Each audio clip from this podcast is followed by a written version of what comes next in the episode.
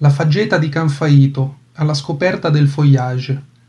C'è un luogo nelle Marche che non tutti conoscono, dove è possibile ammirare un vero e proprio spettacolo della natura, il foillage. Il luogo in questione è la faggeta di Canfaito, in provincia di Macerata, nelle Marche. Siamo all'interno del Parco Naturale Regionale Monte San Vicino e Monte Canfaito, e se ancora non ne hai sentito parlare, beh, allora non posso che consigliarti di trovare del tempo per andarla a vedere divenuta riserva naturale regionale nel 2009, grazie alle associazioni ambientaliste che a lungo si sono battute per essa. Oggi, proprio grazie a loro, ne possiamo apprezzare la bellezza e l'unicità del territorio. Nel tempo è divenuta un punto di riferimento davvero importante per i fotografi che durante il periodo del foillage si ritrovano in questo contesto a scattare fotografie.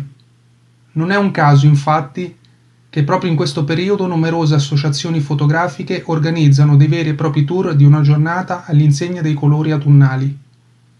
Ma la faggeta di Canfaito non è soltanto ricerca dello scatto perfetto, anzi, in molti la scelgono anche solo per fare una piacevole passeggiata, per gustarsi un po' di tranquillità e rallentare un attimo per staccare la spina dal solito tram tram quotidiano. Il periodo ideale per questo evento naturale davvero straordinario è quello che va dalla metà di ottobre fino alla metà di novembre. Quindi, goditi il fogliage in tutto il suo splendore, soprattutto nelle ultime ore di luce, quando il sole con i suoi toni caldi accende di colori l'intera faggeta.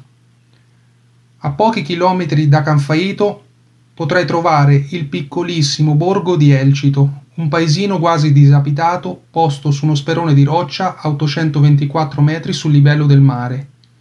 Per gli amanti del trekking, invece, il consiglio è quello di intraprendere l'escursione alla vetta del Monte San Vicino, lungo il sentiero 112A. Il tempo di percorrenza tra andata e ritorno è di circa un'ora e 30 minuti. Bene, ma come ci si arriva a Canfaito? Perché arriva dalla città di Matelica è bene seguire le indicazioni per il paesino di Braccano, si prosegue poi fino ad arrivare ad una svolta a destra seguendo le indicazioni per la città di San Severino. Per chi arriva invece da Poggio San Vicino si seguono le indicazioni per Pian dell'Elmo e si continua in direzione di Matelica per diversi chilometri, fino ad una svolta a sinistra sempre in direzione di San Severino. E ricordati che gli ultimi chilometri sono da percorrere su un tratto di strada leggermente dissestata.